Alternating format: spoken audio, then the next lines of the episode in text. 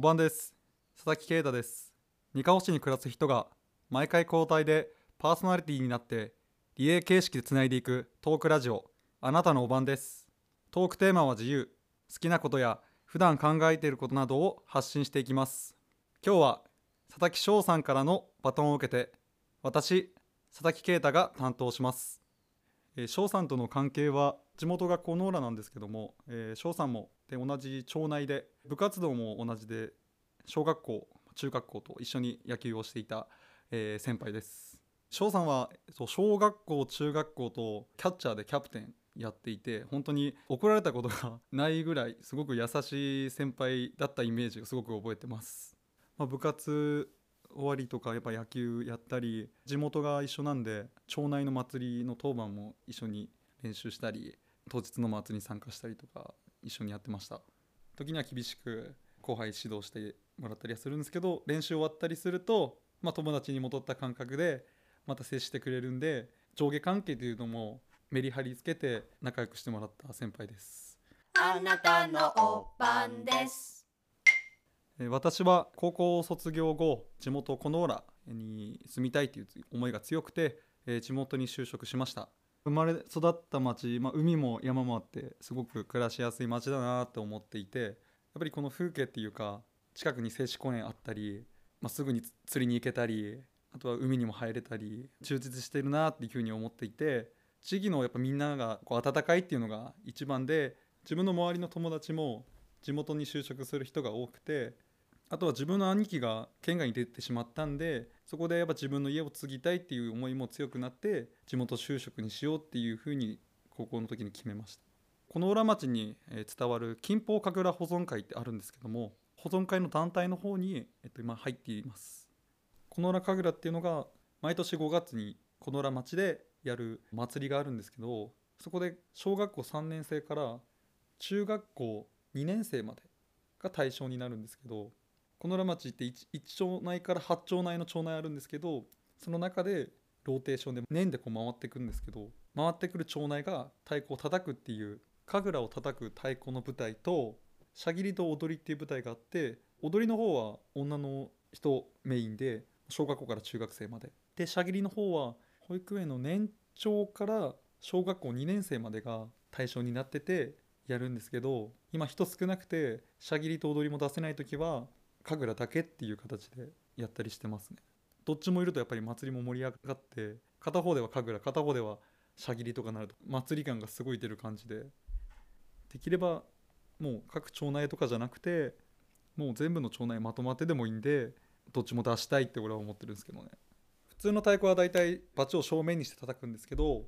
金峰神楽はこう太鼓を背負うようにして柔道でいうこう一本背負いというかこう背負い投げするような形で背中に背負うような形で太鼓を叩くんで全国的にも結構あまりそうやって叩くところがないんで珍しい太鼓の叩き方っていうふうには言われてます。で叩く時に持ってるバチあるんですけどもそれをこう手首を回しながらあの太鼓叩くんでこのバチも紅白でこう回すとカラフルになるんですけど踊りながら叩くようなイメージで躍動感を出して伝統芸能にも入るんですけどスポーツ的なかっこよさっていうのもある太鼓だなと自分は思ってます。2月冬冬だとあのタラ祭りで叩いてで4月は、えっと、静止公園でやる観桜会って言って桜？で出店出る時に叩いたり。あとは例えばあの介護施設で叩いたりとかあとはその小学校とか中学校とかで伝統芸能祭みたいなのをその授業で取り入れたいっていうので呼ばれて叩いたり。三河欲しいそしたら町会伝統芸能祭って言って小滝でやるのは毎年あの出させてもらってましたね。もともとその自分が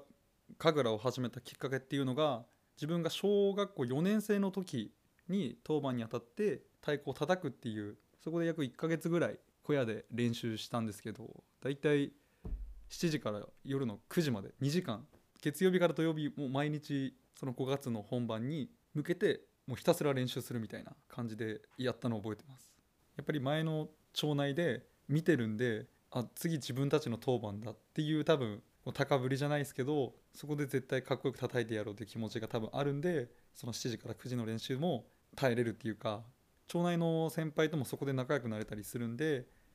でやっぱこう休憩の時間も中にあるんですけどみんなで外出てもうすぐそこが静止公園なんでこう遊びながら2時間あっという間な感じでいました当時は。その祭りっていうのがこの浦町の各家々を回っていく祭りなんで今は家の数減ったんですけど昔は本当朝7時から夜中の9時10時までかかる時もあったんですよ。2日間ぐらいかかってました。唯一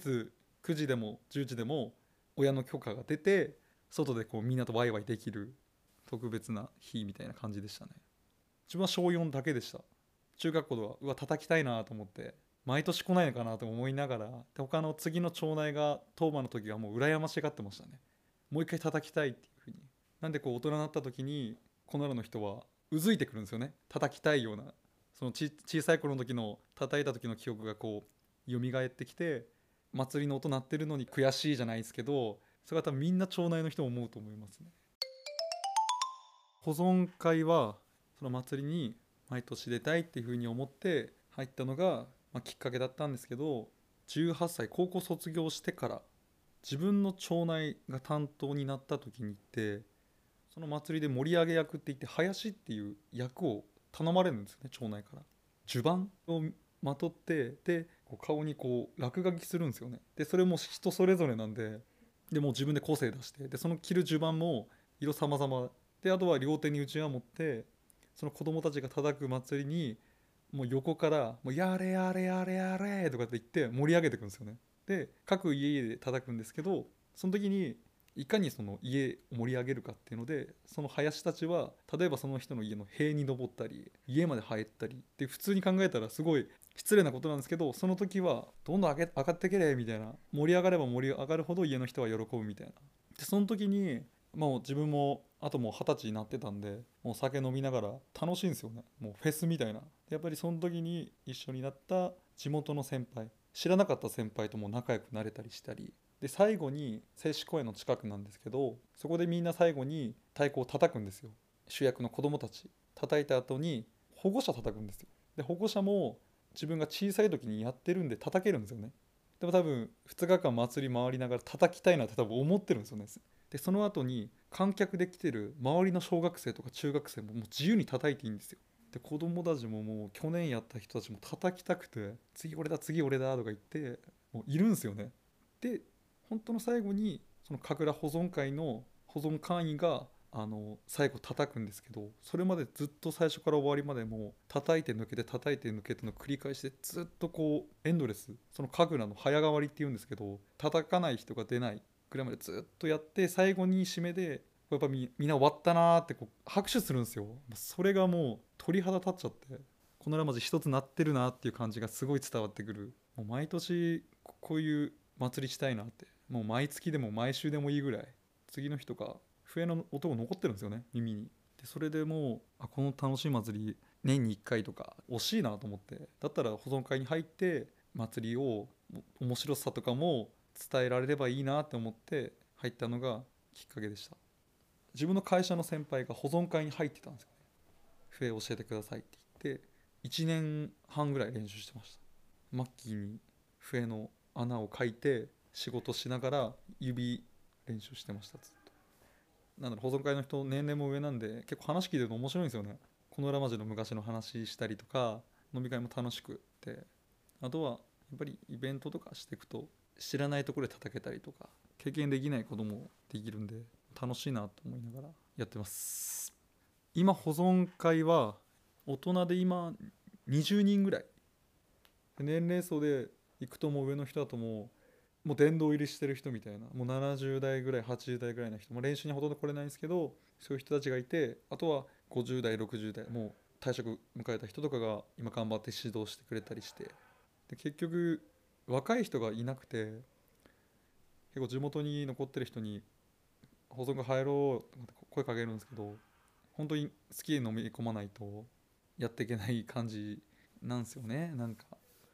で今コロナの影響で2年連続祭り中止になっちゃったんで人が今少ないんですよ。だいたい祭り終わった後に入りたいっていう子どもたちがもうほほぼ100%なんですけど今入る子どもたちが少なくなっちゃって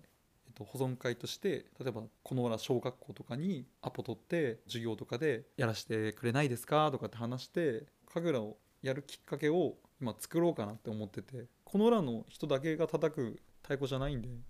二カの人木坂方の人も全然もう神楽に興味あればもう全然叩いてほしいんですよね。若い人たちに継承してもらいたいんでスポーツみたいな感覚自分はやってもらいたいなって思ってます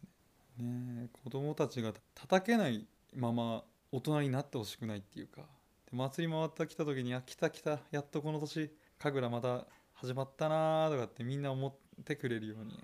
太鼓を叩かしてあげたいんですよね全員に。もともと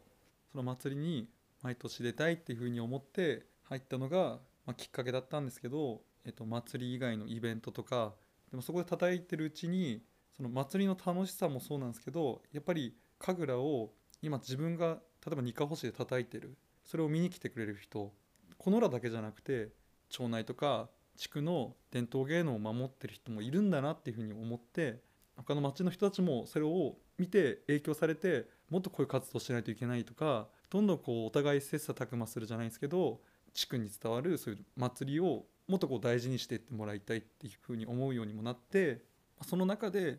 年齢が若い自分がどんどん今の時代に乗って例えばネットで配信したりとかしてもっと知ってもらいたい。でこういう活動をしてるんだなって。じゃあ自分たちもしようとか。どんどんそういうふうになって伝統芸能って硬いですけど老若男女問わずこうやって来てくれれば嬉しいなって思うようになりました。最初は本当に自分祭り出れればいいっていう本当最初そのきっかけだったんですけどやっていくうちに祭りだけじゃなく地元に貢献しようとしてる人だっていっぱいいるじゃないですか。いろんな方向で。だからそこに加わって今県外に出てくる行く人もいるんですけどいずれは地元に戻ってきたいとかいずれは例えばこの金峰神楽保存会に入りたいとか若いうちに入んなくてもいいんで例えば30代40代50代なんてからでもいいんで笛やりたいとかそういう感じで入ってくれればいいなっていう思います。無理して勧誘はしません。無理して勧誘しな嘘です。ぜぜひ来てほしいんで。あなたのおばんです。さて次にバトンをお渡しするのは須田典彦さんです、えー、彦さんとは自分の職場の上司で仕事も含めてもプライベートでもあの仲良くさせてもらってる先輩です。典彦さんは小学校中学校野球やってたんですけども高校ではラグビーやってたってことでもう体もすごく大きくて一目で分かるぐらいな体つきというかザ・スポーツマンっていう感じで仕事でも、まあ、プライベートでも、まあ、時にはこう伸びて仕事の疲れを癒しに行ったりとかして大好きな先輩です。のりこさんよろしくお願いします。ということで